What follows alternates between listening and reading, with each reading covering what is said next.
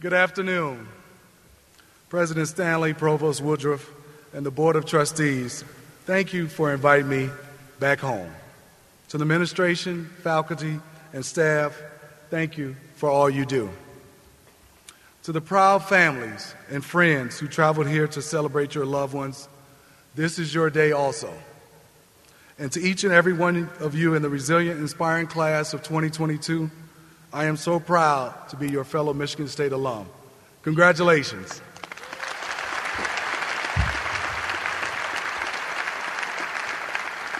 I am deeply honored that you have let me be a part of your special day, and I am so grateful for this honorary degree.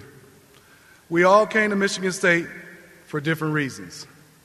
I came for two Magic Johnson and my mom, Clara Bell Smith. I'm still a mama's boy.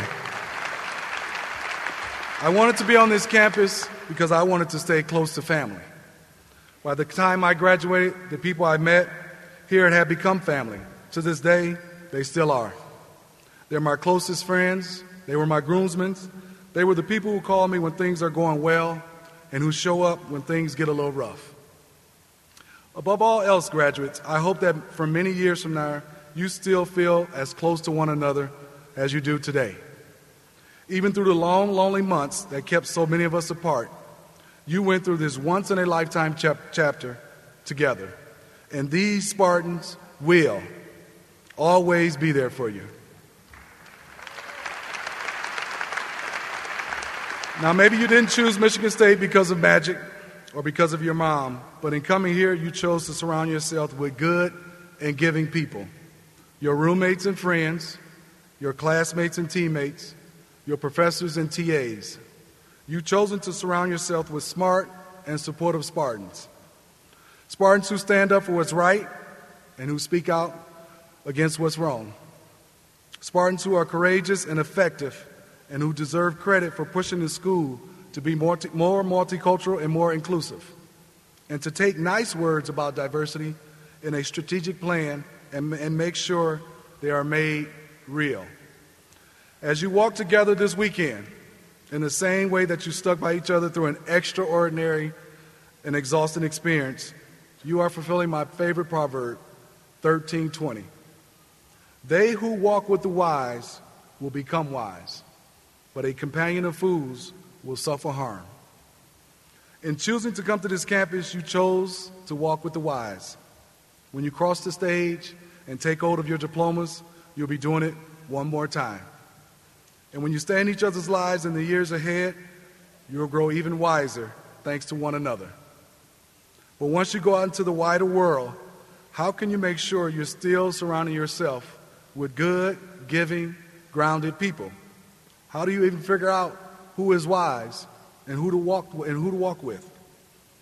Here's one thing I know for sure. You can't tell that by someone's age, race, or gender. You can't tell it by their degrees, their title, or the car that they drive. You certainly can't tell it by the number of followers they have. Although sometimes it feels easier to walk with people who look and think like you, that's not the only way.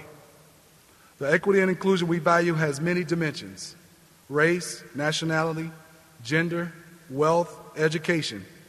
At its heart, it's about giving everyone an opportunity. Everyone.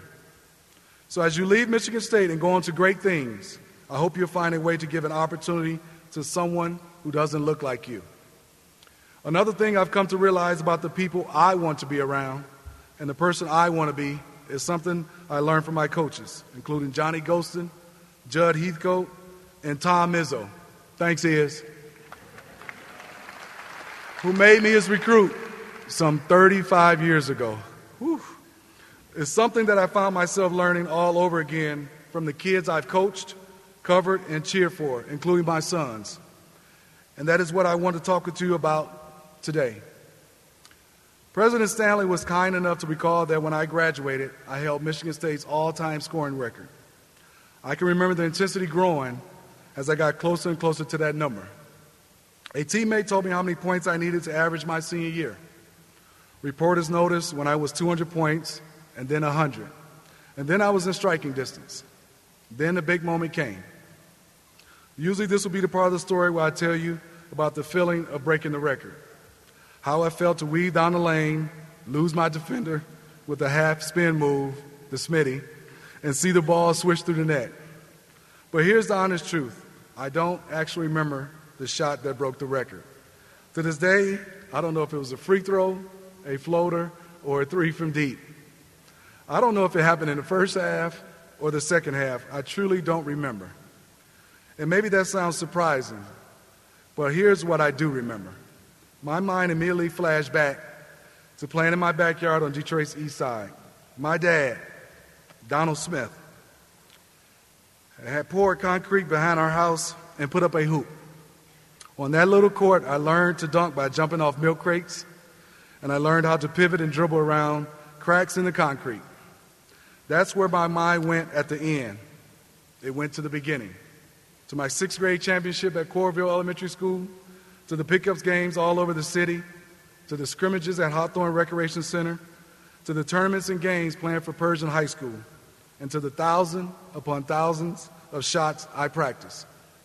All those baskets were part of this record, even if they weren't recorded anywhere but in my heart.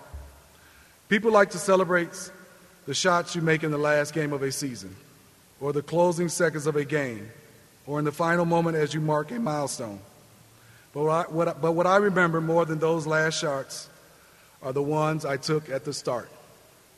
The reason I think is this there's a difference between achievement and fulfillment. People like to collect accolades and polished trophies. And yes, gold medals might be valuable, but that's not what makes them meaningful. The work is what makes the achievement feel fulfilling. And loving the journey is what makes us happy. The truth is, I wasn't ever trying to break anyone's record. I was only pushing myself to see how high I could climb while doing what I love. So when you think about walking with the wise, I think, I think about walking with, with I think about walking with people who know these two truths. First, the joy is in the journey, not in the result. And second, you should only compete against yourself, not against anyone else. Watching people who love their work, respect the process, and find joy in the journey is one of the reasons I love covering college basketball. As a broadcaster, and I love coaching youth teams. A few weeks ago, I was covering March Madness, and I noticed a certain look in so many of the players' eyes. Some of them knew they were playing in their last game ever. They were playing for the pure joy of it. Years ago, when I coached my sons, Brayton and Davis's teams, I saw the same look. Kids who were living in the now and giving it their all, not in pursuit of any trophy or title, just enjoying the journey of getting better. As I watched them learn what they were capable of, capable of, I learned something too. And it's this lesson. The thing about most achievements is that someone else created them, and someone else is doing the counting. So if you're asking who's the best at this, who's the most successful at that, you also, you also have to ask who decides what those measures mean? When we define ourselves by someone else's goals, we might miss out on the experiences that matter the most to us as individuals. But when we write our own definition of success and compete against our own limits, we can't lose. We can only grow. What stuck with me most about breaking the scoring record was an experience of getting to the top. It was the experience of going to the top. And the moment I broke it, I started to think about what could I top next? Not because I wanted another achievement, but because I needed a new journey. The reality is that anyone can work really hard at something and still not reach the top. You might study really hard, research really hard, practice really hard, and still not be the best, fastest, or greatest. In fact, by definition, only one of us will be the best at something.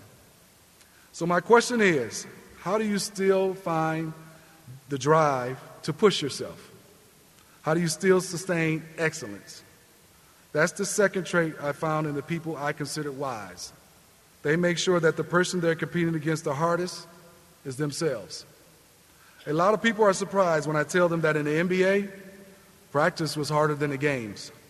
Why? Because it was just about the work, the work, the work. There's no score, no fans, no cameras. It was just us versus us. One year in the NBA playoffs, I was matched up against Michael Jordan for an entire series. Sports Illustrated called it my week of hell. But that's not how I felt about it. The only way I could play my best against Michael was not to think of it as competing against him at all. The competition was to see if I could be the best I could be. Every night I walked onto the court and said, Today I'm better. And on the nights when Michael got the best of me, I didn't let that change my mind. No matter what, I always said to myself, This is the year, this is the day, this is the game, this is the play, this is the moment. And thanks to that competition with myself, I did have my moments. It's just that Michael had a few more. I used Jordan to push me, but I didn't let him define me. You can set high standards and use them to motivate you, motivate you too, but they're only useful if they focus you, not if they distract you.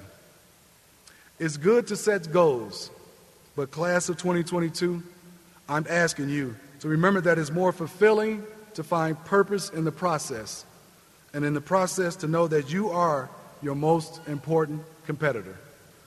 There are a lot of mountaintops you won't reach. You can strive to be selfless, but you can always do more. You can dream of being a perfect person, but you will always find flaws. You can fight for a more equal society, but you will always have more work to do. Perfection isn't a realistic goal, but growth, growth is always a worthy one. Achievements shouldn't be your only measure of success. But fulfillment, fulfillment is undefeated. When you find fulfillment, you're more likely to find wisdom. And in the end, you'll be the kind of person who others want to walk with too. Congratulations, graduates, and go green.